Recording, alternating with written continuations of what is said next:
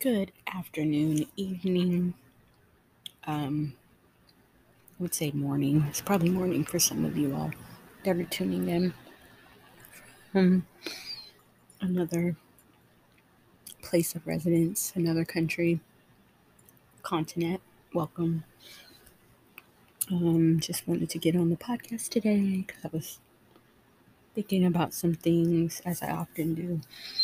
Um, it's been very brisky where I live. Um, and I could sure go for a cup of coffee, cup of coffee, cup of coffee, cup of coffee, cup of coffee, tea, or some type of warm drink right now because it's been really blizzardy outside. Weird.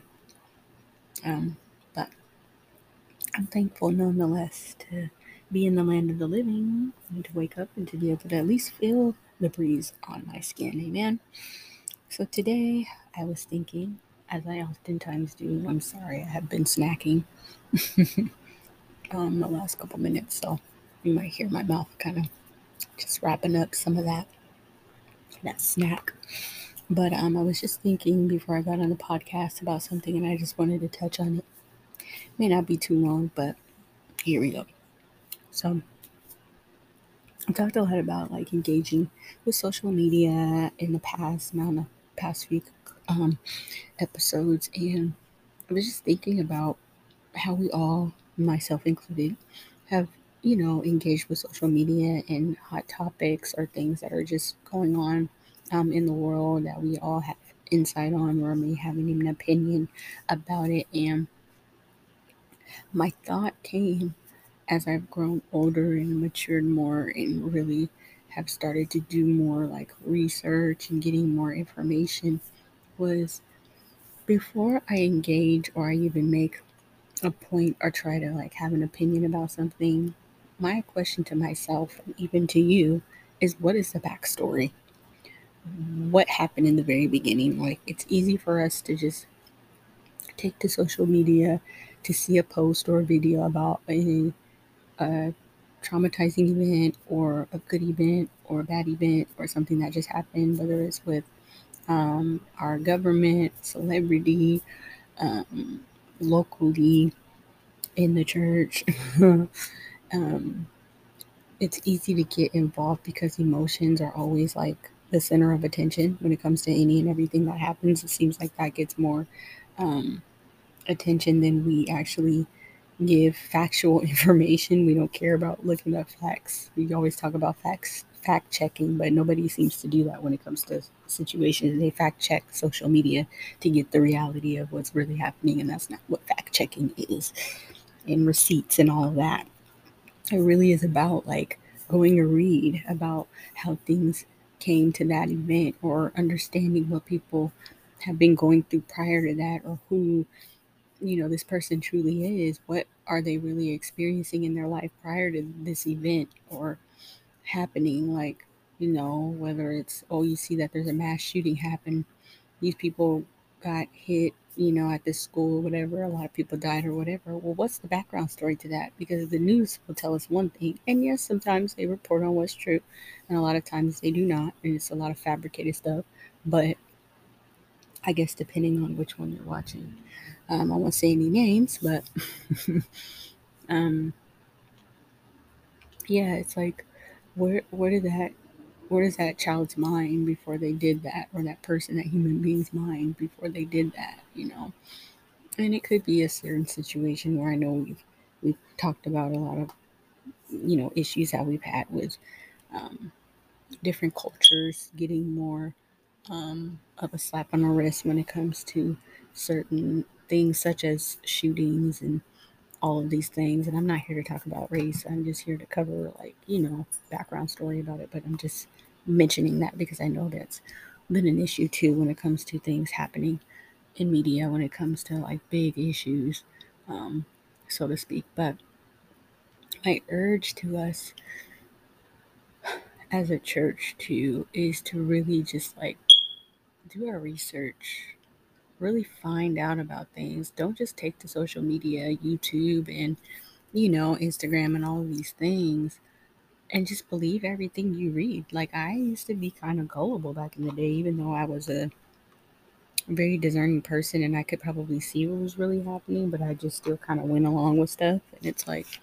no, I'm not gonna let you persuade me. I'm first of all gonna check in with the Holy Spirit and be like, God, what the heck is this? What is going on? And He will tell me, you know. Me and God have that kind of relationship where if I ask Him about something, He won't let me know. And if he doesn't, he'll lead me to where to get the information if I need to know about a subject.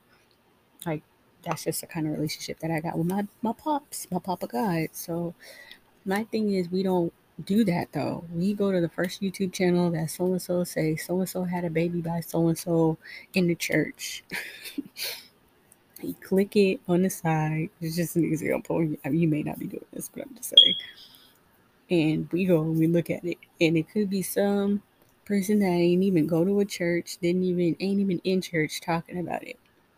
And it's like, well, we won't go and check the background information. First of all, that's a gossip story, so I wouldn't be on here promoting for gossip. It was just it was probably a poor example, but not even that, or it could be, you know, um, it could be related to pandemic. I don't know. But I think all in all, we really just need to do a lot more research and um, even look research the person. That's the topic of discussion. Research their history. Who are they? Where they come from? You know a lot is happening within our government lately with a lot of media attention on a specific person who just got inducted pretty much into the government um, to serve as in a leadership role. And i knew nothing about the information that i was seeing even in like short clips of a minute video hearing someone you know talk to her and uplift her but I don't know anything about the lady, you know. And for before I even like get all so emotional about a video, I'm like, I need to go and research what is this about? Who is she? What is this? Um, and you know, what is her story before I even like consider, you know, me even supporting her. Does she believe what I believe? You know what I mean? Like, I just I don't want to get so caught up. And that was just one example in in in like feeling the feels without knowing the facts, if that makes sense. So this really was just an encouragement and something for us all to think about. I think there's just a lot that's going on to this day, and um, we really need to know um, our rights, know what where we should stand as a human being for one thing, and what our constitution even says about us and what we feel um, about you know our own convictions. I think sometimes we allow for other people to make decisions for us based on what they feel like we should have or do or move um, on. And i think for one if you're a christian you're on here the best kept secret about stuff like that is to always make sure you go to the lord in prayer about any decision you make and anything that you do because ultimately, if I ain't got nothing else to guide me, I know I have the word of truth, and that's my Bible. And so, anything that I'm told, if it doesn't line up with scripture, it can't be what I'm supposed to be a part of, and it can't be nothing that I want to be a part of as far as like what I see God doing because it don't line up with His will in the kingdom. I know everything I shouldn't be doing. My Bible tells me that. So if that lines up with everything I shouldn't be doing, whatever people are trying to put in front of my face or get me to do or get me to believe, then I should already know, oh, this ain't it. Because my Bible tells me that, that, that. my word says, tell me, blankety blank blank. The Holy Spirit is speaking to me, this, this, and that, you know? So, my sisters, as you are affiliated with this podcast, you're an affiliate now. Welcome to the club. I will really encourage you on a serious note to really take heed to the Holy Spirit in this season. Fast, pray, listen, take time to really sit still before the Lord. We all have had our distractions. I have had mine. Social media used to be one, but I'm barely on there these days, and I'm thankful for that because I used to be a binge or but there are other things that have taken my attention that God's like, okay, I need to take a break from that too. And really just focus on me and my word and you know, reading. It feels good to just be able to read a book right now, you know, because um, I usually read a book. I don't say once a quarter. That's a lot. That's a lot, lot but um, I would say probably once a year. A new book. I think I do read a book about once a year. There's one for maybe necessity, the Bible. Of course, I read that ongoing. I don't. I should probably be reading it more, but um, I need to read more though. Regular books. I always wanted a little book nook in my house, so soon enough I'll have that Amen. So before the clock strikes twelve in my neck of the woods, um, which is going to be tomorrow, 12 a.m. Um, I'm going to just say a prayer for us. Amen.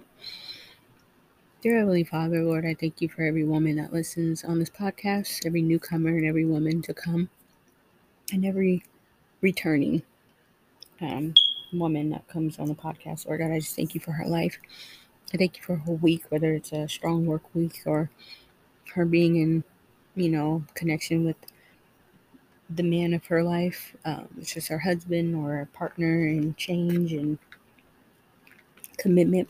I pray that the season of harvest would just be um, something that is happening for everyone's life, regardless of what this the the winter has looked like. God, I pray that the spring will be a great abundance of blossom for the sisters that listen here on the podcast. Lord God, you know every need before they even ask them, and I pray that as they're seeking, they won't worry about the needs. I pray that as they're waiting, that they won't be anxious for anything, God. And I pray as as you speak to them, they will have clarity and truth about what you're about to bring because it is so much abundance that is just even in your presence alone that we don't have to look for anything or ask for too much because you've already given us so much.